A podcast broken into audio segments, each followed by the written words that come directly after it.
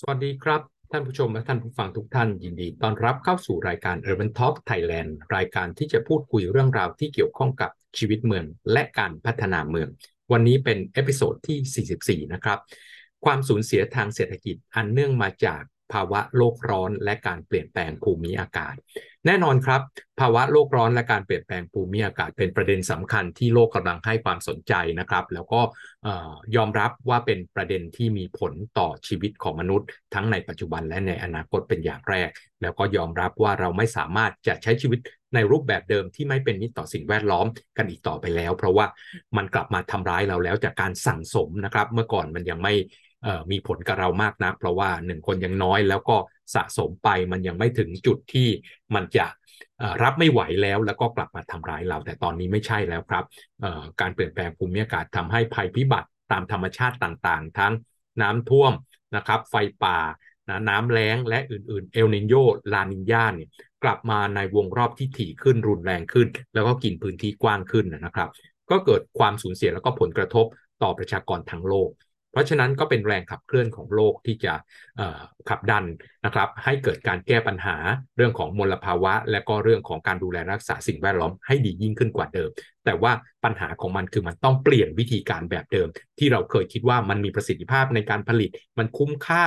มันเหมาะสมนะครับและอื่นๆ ที่เราเคยทำและประสบความสำเร็จทางเศรษฐกิจมาในอดีตเนี่ยมันไปต่อไม่ได้แล้ว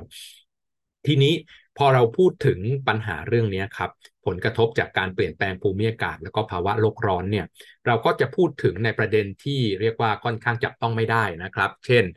เรื่องของป่าไม้ที่สูญเสียไปนะครับพืชพันธุ์ต่างๆ แล้วก็สัตว์ป่าต่างๆ ก็อาจจะไม่มีที่อยู่แล้วก็สูญพันธุ์ไปนะครับ สิ่งที่เกิดขึ้นก็คือจะทำให้ผลกระทบต่างๆ สมดุลต่างๆ ของสิ่งแวดล้อมมันสูญเสียไป ตัวนี้พอถึงเวลาจริง ๆ แล้วต้องมาพูดถึงว่าแล้วผลกระทบทางเศรษฐกิจมันเป็นเท่าไหร่ล่ะ แล้วมันชนะไอ้วิธีการผลิตแบบเดิมไปอย่างขาดลอยไหม ถ้าเราปรับปรุงให้มันดีขึ้นเนี่ย แล้วมันต้องรอเวลานานเท่าไหร่เนี่ย ก็มักจะไม่ค่อยมีใครพูดถึงมากนะัก เพราะว่าประเมินค่อนข้างยากนะครับ แล้วก็เป็นประเด็นที่ทำให้ไอการขับเคลื่อนและสิ่งที่จะทำให้เกิดการคำนึงถึงการผลิตและการใช้ชีวิตที่เป็นมิตรกับสิ่งแวดล้อมมากขึ้นเนี่ย มันไม่แข็งแรงนะ เพราะว่ามันมีตัวชี้วัดทางเศรษฐกิจที่ชัดเจน แต่ว่าผมก็ไปอ่านเจอนะครับ จาก เว็บไซต์ของข่าว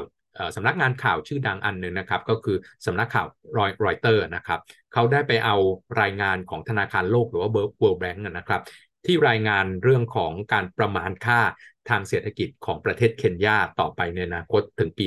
2050 แล้วก็เป็นประเด็นสำคัญว่ามันมี scenario ว่าถ้าเคนยาไม่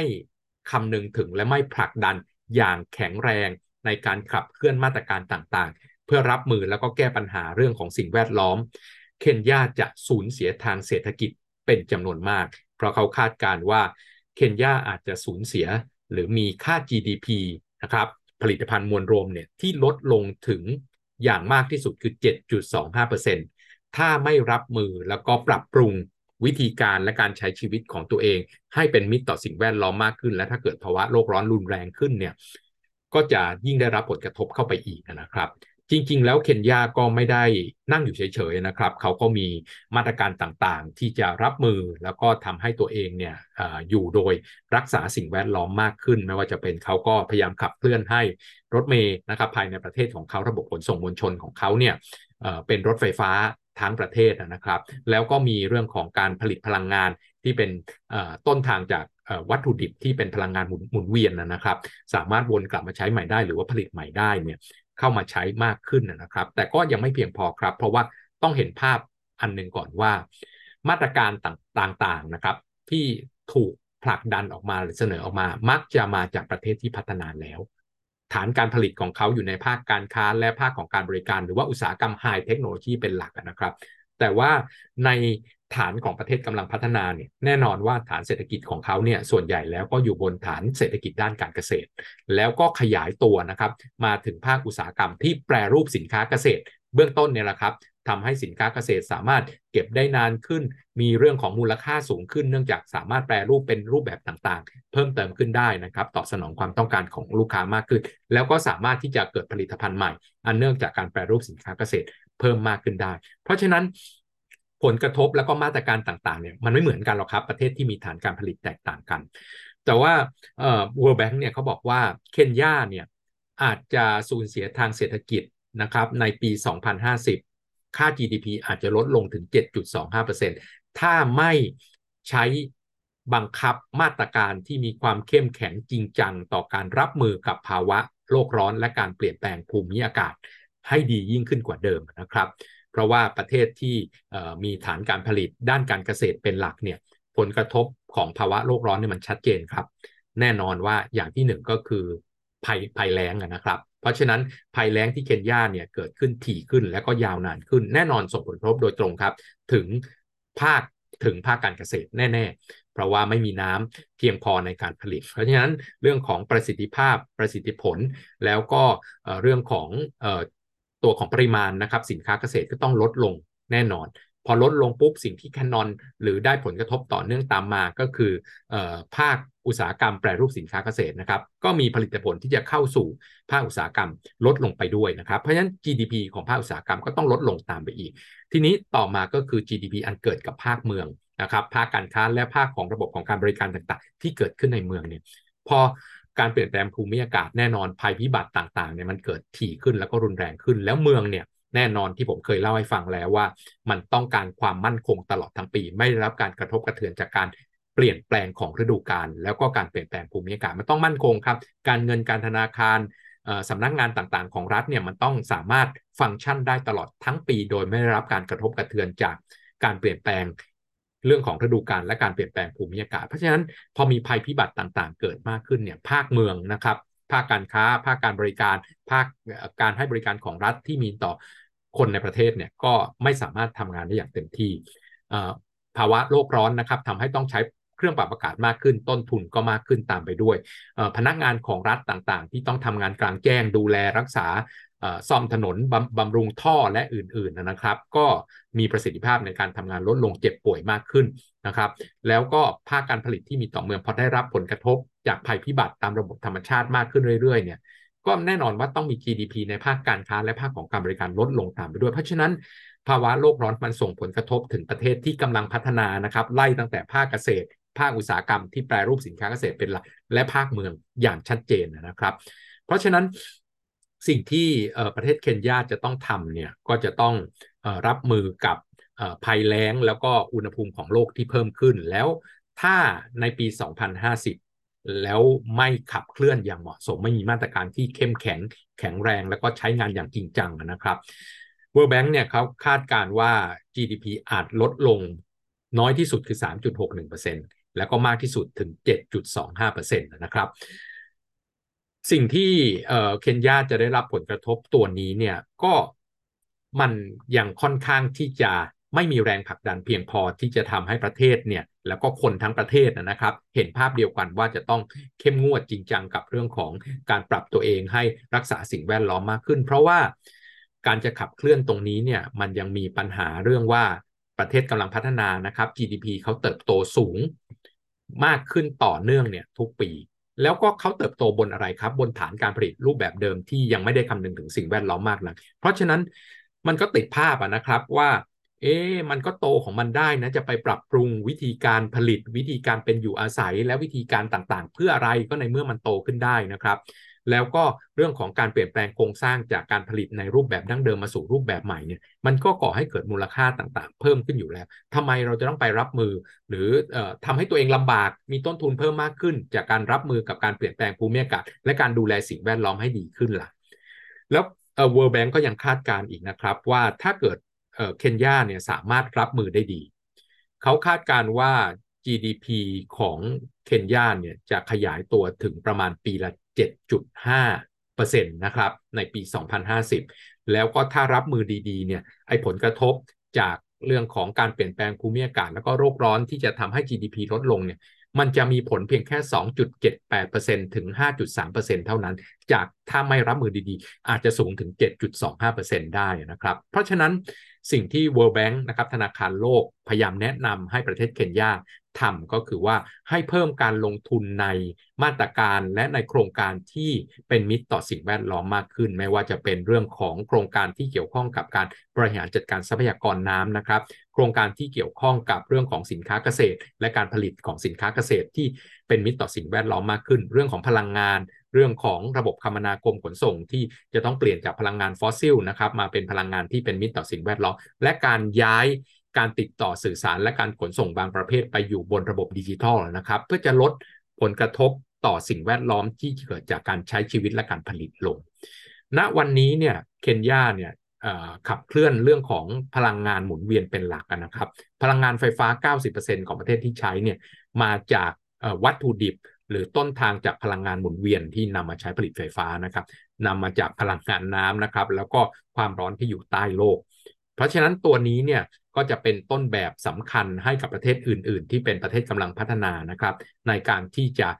ใช้พลังงานไฟฟ้าในรูปแบบหรือต้นทางจากการผลิตที่เป็นมิตรต่อสิ่งแวดล้อมมากขึ้น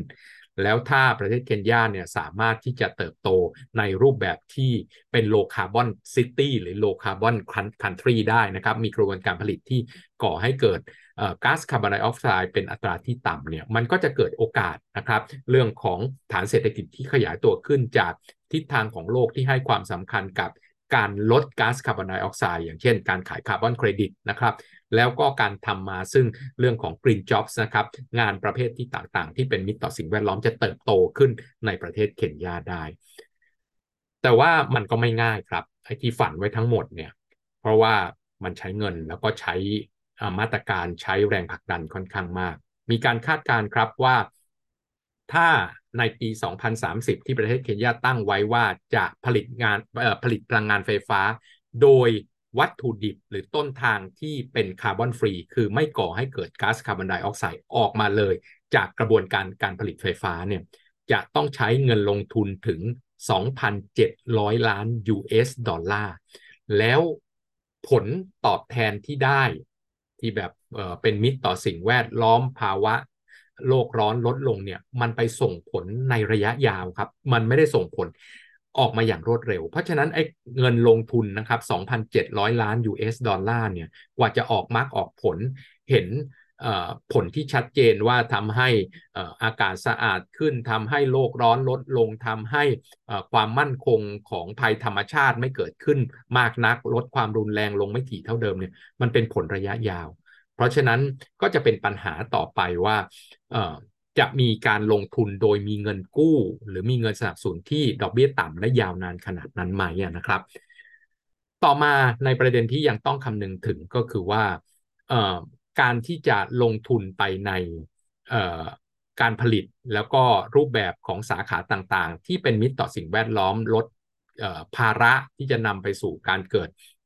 โลกร้อนและการเปลี่ยนแปลงภูมิอากาศเนี่ยมันมีหลายสาขามาก แล้ว World Bank เขาประเมิน ว่าตอนนี้เคนยากำลังให้ความสำคัญเป็นอย่างมากเกินไป กับเรื่องของพลังงานหมุนเวียน เขาใช้เงินลงทุนเป็นจำนวนมากเลยครับ ในการที่จะไปลงทุนเรื่องของพลังงานหมุนเวียน เพื่อให้ช่วยลดปัญหาเรื่องของโลกร้อน และก็การเปลี่ยนแปลงภูมิอากาศ แต่ว่า World Bank บอกว่า การลงทุนในสาขาอื่นที่มีผลกระทบต่อสภาพแวดล้อมเช่นกันเนี่ย ยังอยู่ในสัดส่วนที่น้อยเกินไปมากๆเว้ยไม่ว่าจะเป็นสาขาเกษตรกรรมนะครับ ซึ่งแน่นอนว่าเป็นสาขาฐานเศรษฐกิจหลักของประเทศ มีพื้นที่เกษตรกรรมอยู่เป็นจำนวนมาก พื้นที่ป่าไม้และพื้นที่เพื่อการทำการอนุรักษ์ต่างๆ ก็ยังลงทุนน้อย การใช้ประโยชน์ที่ดินที่ยังเหมาะสมก็ยังลงทุนน้อยนะครับ ภาคขนส่งนะครับ การบริหารจัดการทรัพยากรน้ำและสาขาอื่นๆ ก็ยังมีการลงทุนและการขับเคลื่อนมีมาตรการต่างๆ ที่จะทำให้เป็นมิตรต่อสิ่งแวดล้อมน้อยเกินไปเช่นกัน เราก็จะเห็นภาพนะครับว่าที่ประเทศเคนยาเป็นตัวอย่างในการขับเคลื่อนของเราอยู่ทุกวันนี้ก็เป็นประเทศที่มีฐานการผลิตด้านการเกษตรเหมือนกับประเทศกำลังพัฒนาทั่วไป เพราะฉะนั้นรูปแบบของเขาเนี่ยอยู่ในรูปแบบที่มีปัญหาต่อ ฐานเศรษฐกิจที่เป็นฐานเศรษฐกิจหลักโดยตรงอยู่แล้ว แม้ว่าการขับเคลื่อนของเขาจะเป็นการขับเคลื่อนที่พยายามนะครับ มุ่งสู่การใช้พลังงานมากขึ้น แต่ต้องเห็นภาพว่าสาขาอื่นๆเนี่ยจะต้องขับเคลื่อนไปด้วยกัน อย่างทัดเทียมกันหรืออยู่ในสัดส่วนที่เหมาะสม อยู่ในสัดส่วนที่สมดุลซึ่งกันและกันนะครับ เพราะฉะนั้นก็เป็นบทเรียนสำคัญครับว่าประเทศเราเนี่ยเราเดินไปสู่จุดไหน เราก็ยังใช้พลังงานแบบเดิมนะครับการเปลี่ยนเป็นสู่รถไฟฟ้าแล้วก็พลังงานต่างๆเนี่ยก็ยังไม่ได้มีการผลักดันกันอย่างเข้มงวดมากนัก หรือเข้มข้นมากนัก หรือจริงจังมากนักนะครับ เราเคยหวังว่าโควิดที่ผ่านมาจะให้ผลดีกับเราบ้างว่า เราได้ทำงานออนไลน์มาตั้ง 3 ปี work from home แล้วก็ work from anywhere น่าจะลดการเดินทางลงนะครับ ลดปัญหารถติด แล้วก็ลดการปล่อยก๊าซต่างๆ อันเกิดจากภาคขนส่งสู่สภาพอากาศได้ แต่ว่าปรากฏว่าพอพ้นโควิด แล้วประเทศไทยเป็นประเทศเพียงไม่กี่ประเทศครับ ที่ดึงพนักงานกลับมาทำงานที่บ้าน ออกจากที่บ้านนะครับ กลับมาทำงานที่ออฟฟิศเหมือนเดิมค่อนข้างมาก เพราะว่าเราก็มองว่า เขาไม่มีประสิทธิภาพในการทำงาน แทนที่เราจะไปผลักดันให้เขามีประสิทธิภาพการทำงานมากขึ้น เราก็แก้ปัญหากันแบบนี้ครับ แทนที่เราจะได้โลกที่ดีขึ้น หลังจากโควิด ก็ก็ไม่ได้ดีขึ้น เพราะฉะนั้นเราคงต้องจริงจังนะครับ ผมเชื่อว่าเราทำได้แต่ว่าเราต้องจริงจังกับการให้ความสำคัญต่อการเปลี่ยนแปลงภูมิอากาศแล้วก็ภาวะโลกร้อนมากขึ้น แล้วเราต้องปรับตัวเองค่อนข้างมากทีเดียว วันนี้ก็ได้รับบทเรียนจากเคนยามาอย่างชัดเจนแล้วนะครับ ถ้าท่านสนใจเรื่องอื่น ๆ ที่เกี่ยวข้องกับชีวิตเมืองและการพัฒนาเมือง ท่านสามารถพิมพ์ไว้ใต้ลิงก์ของ Urban Talk Thailand ของเราได้เลย เพื่อให้เรามีคุณภาพชีวิตเมืองที่ดีต่อไป วันนี้ต้องลาไปแค่นี้แล้วพบกันใหม่ใน episode ต่อๆไป สวัสดีครับ